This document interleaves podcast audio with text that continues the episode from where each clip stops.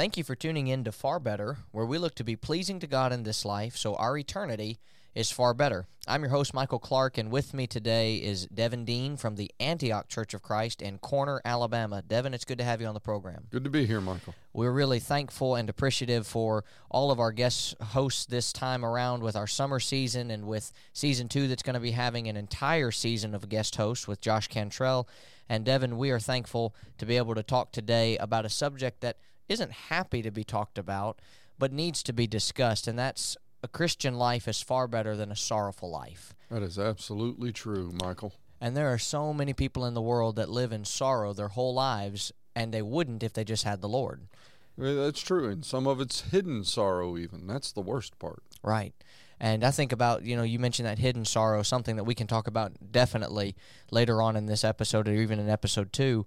Uh, you look at these actors and actresses in Hollywood and these musicians and people that are famous that you know they take their own lives and you sit there and think why in the world did that happen? Because you know what but then you realize they were depressed they were sorrowful they they didn't have as good a life as they portrayed it to be because their life wasn't in Christ therefore they couldn't have the best quality of life. Yeah, they have something i think we'll discuss that in a little while called artificial happiness. Yeah that's a good point so do you think then as we talk about this sorrowful life idea do you think the world is generally happy or sad uh, the world in general is sad. We mentioned it a while ago. I, I, think quite often we don't know we're sad. We don't know the sorrow is there in the world.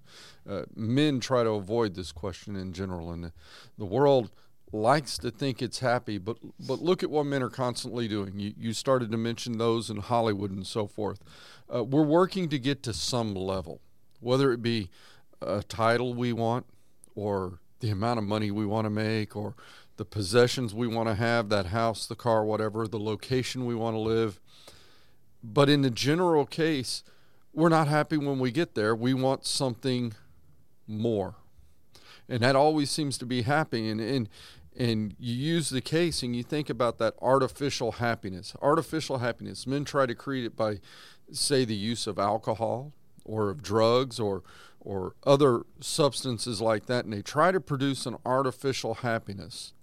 But as soon as that physical or chemical stimulation ceases, you're back into that sadness, that sorrow, that I don't know where I'm going. And it leads, like you said, sometimes men can go as far as killing themselves. We can look at some of that when we think of some Bible characters later. But right. But as soon as that's gone, and, and because of the artificial nature that it takes on, whether even if it's not, say, the alcohol and drugs, maybe it's money and being able to spend it, I have to have – more of it the right. next time. I need more money. I need more alcohol. I need more drugs. Caught in a vicious loop, and it leaves you feeling lower every time they do it. And so, on another level, even though we, we see the world as a general sad place, the men willing to kill themselves, as we mentioned, rather than face the world, can they be happy? Right. there's a lack of happiness there. Uh, men who don't want to have to face death and will fight death with every fiber. I know you've probably seen it throughout our lives.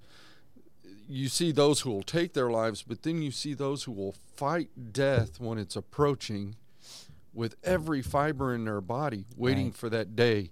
Uh, men and women who try to find happiness in their own lives, but then create a life and are willing to kill that life.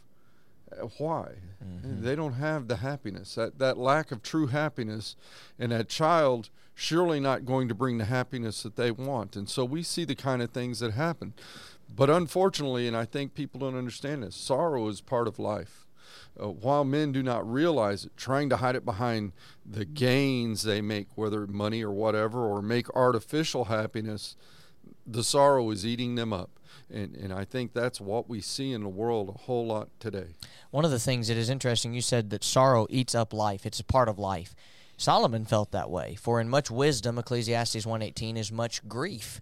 And he who increases knowledge increases sorrow. And what Solomon's essentially saying there is when I look at the world, the more I get in wisdom, the more things I see and find that this world has to offer that aren't pleasant. And I remember a time when I was a little boy that I didn't know what mom and dad had to deal with financially. And that, you know, I didn't know about bills. I didn't know about all those things. And boy, when I became an adult and I got that first bill, I thought, wait, what? You mean I have to pay for this? I didn't realize I had to pay for anything because I never grew up having to pay for anything. That's right. I, I think we have a lot of kids that are that way in the world today, and and the other thing it creates, even beyond that, not the idea of not paying the bills, but I want what mom and dad have now, Right. for me today. Right. Well, how long did it take mom and dad to get where mom and dad are? Right. And so we see that lack of happiness, that Right. kind of thing. You take it from the perspective of that exact thought of I've got to have what my mom and dad have, and so you you buy a big house, you buy all these fancy cars, and then you sit there a couple of years later and you're you're financially unstable and you're struggling, and you sit there and think, but I thought this would make me happy. You pointed that out with the money. I thought that this amount of money would be good, but no, now I need this much money. But you t- you mentioned drugs and alcohol and addiction, and I I think pornography is like this too. It's obviously an addiction, and you know it's one of those things where eventually, what once worked, like you mentioned with drugs and alcohol, doesn't work anymore. That's and it- right. And, and pornography actually is basically a drug. It, it's it's not a chemical we put into our body in that manner, but it is a drug because of what it causes our brain to produce chemically, right, which creates those feelings of taking a drug. right, And it takes, you know, you hate to say it, like any other chemical stimulation, it's going to take more the next time. What worked day one's not going to work day five, not going to work mm-hmm. day 15. And you see people who are trapped in that because of that. And, and unfortunately, many people don't think about it. it's such a hard life to look at the perspective of Solomon and to think that that, that individual in the Bible went through all of that he went through, and every time he said, "My life is meaningless." I just thought if I could do this, if I could do that, my life is meaningless. And you know, he's not the only Bible character that felt that way. The only Bible character that experienced sorrow. But Solomon is what we're talking about. Is the world generally happy or sad? Solomon found out that trying to find happiness in the world will make you sad, not happy. And there are things that I love about this life. I, I love going to see a good movie. I love going and playing at putt putt, you know, and doing things like that. And they're a part of this world, but it's not where I find my true happiness. No, because this world, as we could point out later, is temporary. Right. And anything that's temporary is not going to last long. That's the reason the alcohol, the drugs, the pornography, the money, the you, you take your pick of all those things we could mention. That's the reason all of them only work and are artificial because they're only going to work for a certain period of time and then it's got to go somewhere else. That's right. What is so different about the way that Christians are supposed to handle sorrow versus the way the world might handle sorrow? Well, it really goes back to what we just mentioned. This this idea of the temporary nature of the earth. Uh, there's sorrow. Uh, There's no way to avoid that in life. Uh, it's part of being human. At the same time, the Christian looks and has greater joy in looking to an eternal world to come. Uh, we mentioned a house earlier. You know, I, I got to have this size house. Well, if I can get a five figure salary, I'll be happy. Oh, no, but, but how much happier would I be if I get a six figure salary? Right. Uh, If I could have a 2,000 square foot house, I'll be happy. But how, how much happier would I be if I get a 5,000 square foot house? Those kind of questions. The world's all about those temporary pieces. For each of us on a personal level, though, one day we're going to face this idea of death. It's going to come. How does one come to be happy in facing death? The biggest sorrow we can put out there. Let, let's, let's go to it. Well, by knowing what is to come, there's something better. Philippians 1 uh, 21 through 23, they tell us, For to me to live is Christ and to die is gain. Now, that's something totally foreign to the world. This idea death can be a gain. I can get something better. But look how Paul goes on in verses 22 and 23 when he says, But if I live on in the flesh, this will mean fruit from my labor. Yet what I shall choose I cannot tell, for I am hard pressed between the two, having a desire to depart and be with Christ, which is Far better. better. Yeah. It's far better. And and unfortunately, most men in the world don't understand it, but the Christian should be sitting there looking, saying, There's something better. We've mentioned Solomon already, and Solomon we say we ought to learn from others' mistakes. Uh, we need to learn from Solomon. Solomon went out and he said, I have all the money that God gave me. I have all the wisdom that God gave me. You know what? I'm going to go prove everything. And and like you mentioned already, everything he proved ended up pointing that it's not worth it. Prove Yeah. this, it's not worth it. Right. Prove that, it's not worth it. What is life? And his great conclusion what is life? All of life is vanity without God. Right. And I think that's a key piece right there. That's absolutely right. You know, our world tells our children, tells our people that they have to have these things to be happy. And in fact, one of the things I've noticed in the last few years that has been a real attack on our young ladies is you have to look this way to be pleasing in our society.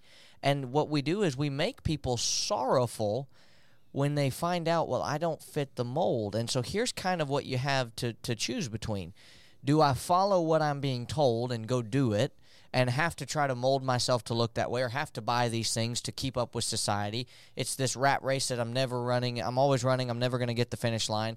Or do I sit there and say, you know what, I'll just be weird and I'll be okay with that? And when the Christian handles sorrow, it can be a multitude of different things. There are things that make me sorrowful that aren't that big of a deal in the grand scheme of things, but I wish I could do certain things that I, am not able to do. And so I have to find my value in Christ. And Paul said in Philippians 4 and verse 11, whatever state I'm in, I've learned to be content. Absolutely. And so if I have a $5,000, you know, car versus a $50,000 car, I've got a car. If I live in a 5,000 square foot house versus a 2,000 square foot house, I've got a house. And I don't I don't always sit there and say, "Okay, but now I want a 6,000. Now I want a 7,000." That's the problem we face because what Solomon realized, if we could get everyone in the world to realize having more of nothing is still nothing. Nothing. Absolutely. And, and I think you mentioned it talking about the young ladies. And I think it's done a great injustice to our young people as a whole, both, both uh, girls and boys. But, but think about the contradiction in this. All of us grow up wanting to be unique. And yet, when we become teenagers, the moment when we ought to be getting our uniqueness, we all want to be just alike. Right. And if we're just alike, and that world is worth nothing, then we're worth nothing. Nothing. And that's the picture we see, and that's what creates the greatest amount of sorrow. I think, I think our young people figure it out over the teenage years, and they don't know how to express it. Mm-hmm. And it's getting through that period of time that is so rough on us. And I think that's where Solomon comes in. The, you know, we've been looking at him. We mentioned Paul from Philippians, and he has some great stuff there that picture of getting through this time when everything looks like I want to be the same as everyone, but I've got to be unique. How, how, do you take that contradiction and balance it? Right. The Christian, because of how they know how to handle sorrow, what they have to look forward to, mm-hmm. is able to get through it. That's one of the things to think about. Definitely is, I have a mansion waiting for me in the next life. I don't need to try to focus on making sure I have multiple in this. Now, it, I don't think it's sinful to have a nice, mm-hmm. fancy house. If, if God blesses you with a, a good amount of money, He's put money in your account to manage. Therefore, you must manage it as a good steward. Be generous as best as you can. So I don't think it's sinful to have those things. But when my value of life is found in those things, it's just like Solomon. And I don't take them with me. You know, I, I die that house goes to someone else. I die, my money goes to other people. My clothes, everything goes to something else. Absolutely, because in the grand scheme of things, it all came from nothing. And everything that we can see, touch, feel, smell on this world is going right back where it came from. So, that dollar bill that we may think is so important because it can buy that house that is so important or give us that, that car we just have to have or, you know, whatever it is every one of those items is already worth nothing because that's exactly where they're going back to. Right. And, and unfortunately, in, until a person understands that, and even some Christians have trouble understanding this, and it takes us time to gain that strength to reach out there and understand there's something better, it's worth more. Uh, you know, we can do some math as we go along. How long is eternity? And you, you start to get that picture. How much is it worth then? An mm-hmm. infinite amount is always worth an infinite amount. Right. You can't put a, you know, you see the commercials for some of these credit cards on TV. Right. It's priceless. Are we treating it that way? Right. Jesus' death was so beneficial to us because it took us from a world of no hope and put us into a world where everyone had hope if they just simply followed the plan. But I guess that brings us to this question because we mentioned that sorrow is a way of life. There's no way to escape it. Hebrews 9:27 says it's appointed that a man wants to die, so everyone's going to die. If the Lord lingers another 2000 years, you and I are going to die. and we're going to be buried. We're going to go on to the next place in eternity. And so our family members are going to be sorrowful when that happens. Our loved ones will experience sorrow. So is it wrong to experience and be sorrowful? Absolutely not. Um, you think about our Lord and Savior Jesus for the moment. Uh, if anybody was going to show us it was wrong to be sorrowful, it would be him. Yet you can turn to the book of John. You read chapter 11 and you come across Jesus who's who's getting ready to go visit two women who have lost a brother. They were some of his closest friends on earth. Mm-hmm. When we think about that, Jesus was a man like us. Right. He had everything we have. He had people that were extremely close. This man named Lazarus, I don't know if it would have been his, as a, the young people use today, his BFF. Right. Quite possible. Right. I, I, I don't know that for sure, but he was one of his closest friends. And in fact, you get to the 35th verse of John 11, and and it's one that everybody knows from heart, even if they don't recognize the reference. Right. Jesus. Jesus wept. wept. Yeah. He wept over a friend who had died. He came to comfort that friend's two sisters, these two women who are suffering and and have sorrow over the loss of their brother. Mm-hmm. He came to comfort them sorrow has to be there's nothing wrong with it now if we let sorrow take over that can be an issue but this idea of grief and sorrow, they're there. Uh, you look at Luke 22. Luke 22 and verse 44, we see another way in which Jesus experienced sorrow in the possibility of death. He is in the garden that night before he's betrayed, praying. And he gets down to the point of saying, in being in agony, he prayed more earnestly then his sweat became like great drops of blood falling down to the ground. We can go to other passages. We know his prayer was simple let this cup pass from me. Mm-hmm. We look at Jesus, and, and quite often, and we need to, as men, say that Jesus is God, and that's where right. we need to concentrate. But Jesus was just as much a man as you or I. Right. And just as we don't want to die, he did not want to die. That's what we yeah. see in that prayer, and you mm-hmm. see how intense it became. Sorrow's not wrong. Right. It's how we handle that sorrow, not understanding where it can take us, that is really where it gets to be wrong. I loved how you said we don't allow the sorrow to consume and control us. You reminded me of David. When David had sinned with Bathsheba and their child died as a result of what they had done, David, the entire time, is praying and fasting and doing all of these things, wanting his child to get better but when the child died, David gets up, he goes and he washes and anoints himself. He changes his clothes in 2 Samuel 12. He goes into the house of the Lord and he worships. And he went to his own house and he, he had food set before him and he ate. And all the servants are saying, Wait a minute, what do you mean? Your, your child just died. Why are you doing this? And yeah, they, David's response is so profound. Yeah, I, I can't. He's not going to come back to me. Yeah, I can go to him now. Right. And and there's the key to how the Christian lives life, knowing there's something beyond this point. And, and it, it's a beautiful thought. Think about what David was doing, and we talk about the sorrow that we can feel in this world when we have a loved one that's that's either because of age approaching death or as I went through my, my father died of cancer and you, you sit there and watch this man who you know could walk down the hallway and you would be frightful if you saw him in the shadows just because of his right. size and bulk and all of a sudden one day be eat up by this disease. Right. You go through a sorrow that's there. But what do you do with that sorrow is the real key. And that's what David showed us. David was intense mm-hmm. when that child was alive. As long as there was a chance, he was going to pray for it and ask for it. But once the child had departed, David trusted his God. Mm-hmm. I can't bring the child back to me, but I can go see him right. if I follow God. And what if he had not allowed that to be his mentality and sorrow consumed him? But the very next verse says that he goes and comforts Bathsheba and who's born? Solomon, Solomon, one of the people that we're talking about today.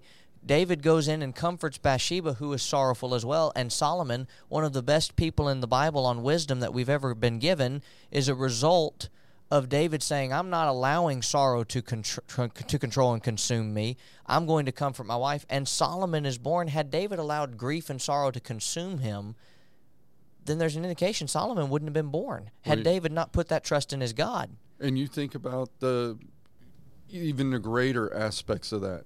In number of the genealogies, we can go back and look at the great men that were produced because of the passing of a wife or another or a father or a mother. Uh, the case of Solomon here, the passing of a child that produces uh, really a new child that's so important because think if there were no Solomon, there Right. would have been no Jesus. Right. Uh, and we see that in a number of cases in Jesus' lineage.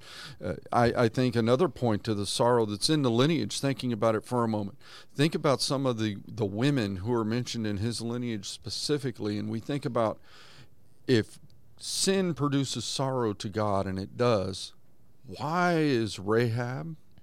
Why is Bathsheba? Why is Tamar? Why, why are they in the lineage of our Savior? Mm-hmm. God's showing sorrow, but I have a solution. Right. Sorrow, but I have a solution. That's the, the key the Christian needs to look at. Now, what do we think about as we talked about? It's not wrong to be sorrowful, and we've talked about that it's wrong to allow that sorrow to turn into sin and to turn into something that keeps me from being the person who trusts in God. But who in the Bible, we've talked about a few of them, but who in the Bible, in addition to these, would you say has experienced sorrow? Well, I, you look at it, I'd go all the way back to the beginning to start with. Think about Adam and Eve and the, Right. the experience of sorrow, sorrow at their own sin. How, how much sorrow do you think there was the morning that Adam woke up outside the garden? Oh, yeah. Found out I got to go out and till the ground. Uh, think about the sorrow that comes a few years later. The two of them have these two sons, Cain and Abel. And and Cain, because of sorrow, you, you think that here's another case of sorrow. His his offering isn't accepted by God, and God says, Cain, correct it. But Cain in his sorrow doesn't fix it what does he do? I'm going to remove the competition, kills his own brother. Think of the sorrow Adam and Eve, who were both still alive, have, knowing that one son has killed another son. And the sorrow that produced there, the sorrow produced in Cain. And we see the difference in each one, though. Uh, we could use it as another example. Adam and Eve, in that sorrow, comforted each other eventually, and out came Seth, Right. one of the progenitors of Jesus. At the same time, what was Cain's response? Right. It, it didn't correct his sin. He went out and got deeper in sin. Uh, you, you think further down through the scriptures, you come to Abraham, who experienced sorrow at the loss of his wife. Genesis 23 2. You know, so Sarah died in Kirjath Arba, that is Hebron, in the land of Canaan, and Abraham came to mourn for Sarah and to weep for her. But you go on to read, he married another woman and he went on with his life. Now, it didn't mean he didn't have grief, it didn't mean he didn't have the sorrow, but he didn't let it consume him. But then you go to the New Testament and we can get a picture of it in two men uh, sorrow in Judas and sorrow in Peter. Right. Judas, who betrayed Jesus, brought the soldiers to the garden that night, gave him the kiss. We all know that. Sorrow ate him up, and he went out and hanged himself. Yeah. He, he couldn't handle the sorrow.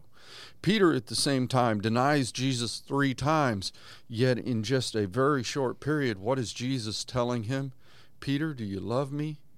Feed my sheep Right. three times. Right. We, we see how do you handle the sorrow? It it led one to death and one to life. Right. What's it going to do for us? That's the real question it comes to. You know, the thing that you mentioned with Adam and Eve that I've often wondered is I wonder if they ever sat around the proverbial dinner table and said, Don't you wish we hadn't done that? Don't you wish we didn't do this? Because when, when I make a decision that directly affects my family, like if I do something and it hurts my son's ability to do anything, that hurts me. I can't imagine the burden and the sorrow they felt for knowing we are the reason we're the exact reason that my son killed the other son because we brought sin and death into the world by doing what we did. And don't you wish we hadn't done that? And then you think about, like you mentioned, those in the New Testament, Judas and Peter, who felt great sorrow and the reaction of both of them and how that works. But I thought of one as you were speaking that, you know, God. God must feel great sorrow for what his creation has done and great sorrow for those who are not going to make it to heaven because he wants all to make it. According to 2 Peter 3 9, he doesn't want anybody to perish. And it made God very sad in Genesis 6 when he looked down on the world and what he had called good is now completely wicked, save Noah and his, maybe not even his family, because it just tells me that Noah found grace in the eyes of the Lord. I don't even know whether his family was as righteous as Noah was, but God looks down on this creation that he made and goes, it's not what I thought it was going to be in the sense that when I created it, it's no longer what I thought when I created it. And it when it, we use that word repent there, it doesn't mean God sinned, as we usually put repentance with right. sin, but God's mindset changed on the way he viewed man. And God has felt great sorrow. And God has. You think about that, you go forward in time from there. God having seen that, God knew all this beforehand. He he he is God, and He still created man, knowing what man was going to do. And, and you see God laying forth different pieces. But think about the sorrow. We we asked, was sorrow wrong? Right. And we used some examples. We didn't use the greatest example yet.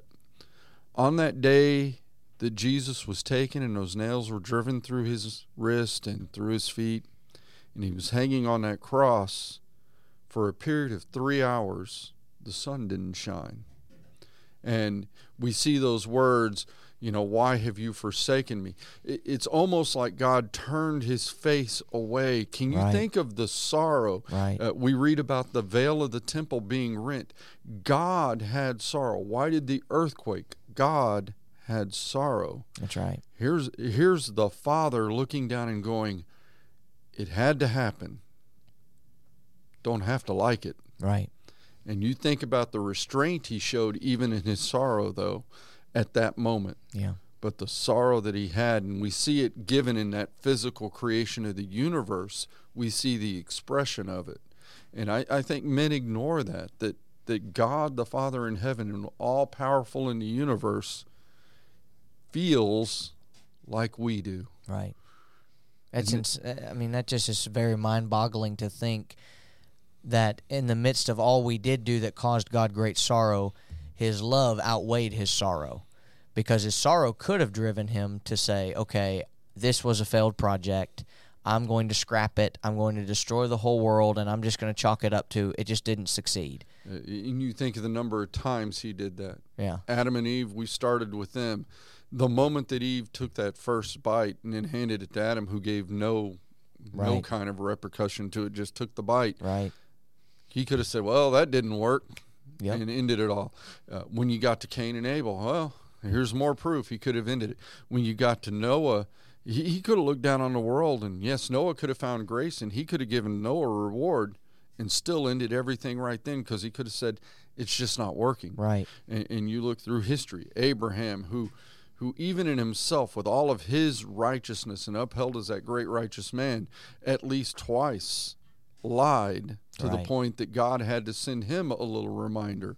And when you get to his nephew Lot and Sodom and Gomorrah, and you, it, it's just amazing to step through the Bible and you start to see all these pictures. And we haven't even gotten to the New Testament yet. When you right. get that far, and you're already seeing all this sorrow and these times that God could have just said, "It's enough." Mm-hmm. The project didn't work. You get to the New Testament and you think about the power of uh, Jesus being God Himself. When that mob came that night, He was betrayed, and they say, We're seeking Jesus of Nazareth, and He says, I am He. He could have ended it right then. I don't right. want to go through this. Right. Boom, you're all gone. But instead, what did He do? Right. And, and we we often hear people saying we say it because men did nail him to the cross, but but truthfully, man didn't nail him to the cross. He allowed man to nail yeah. him to the cross. The, the power was there all along for him to end it at any moment. And you think about that great patience and love, mercy that God showed his creation in that sorrow he's feeling that day. Yeah, we're talking about sorrow this episode and the next one. And our lives are far better when we don't have sorrowful lives. Now, that doesn't mean, like we've talked about in this episode, that we never experience sorrow. Everyone will experience sorrow. But like David, and even like God, we choose to not allow the sorrow to overtake us, and we put our faith in the Lord. God doesn't put faith in himself the way we would put faith in, in God, but God didn't allow the sorrow to beat him and what he had created. And we don't need to allow the sorrow that we face to destroy us and what he has given us in this life and the things that are difficult. And so, as we look to the next episode to deal with some sorrowful questions a little bit further, I hope before we get to that, that you and I will resolve to please God now so that our eternity is far better.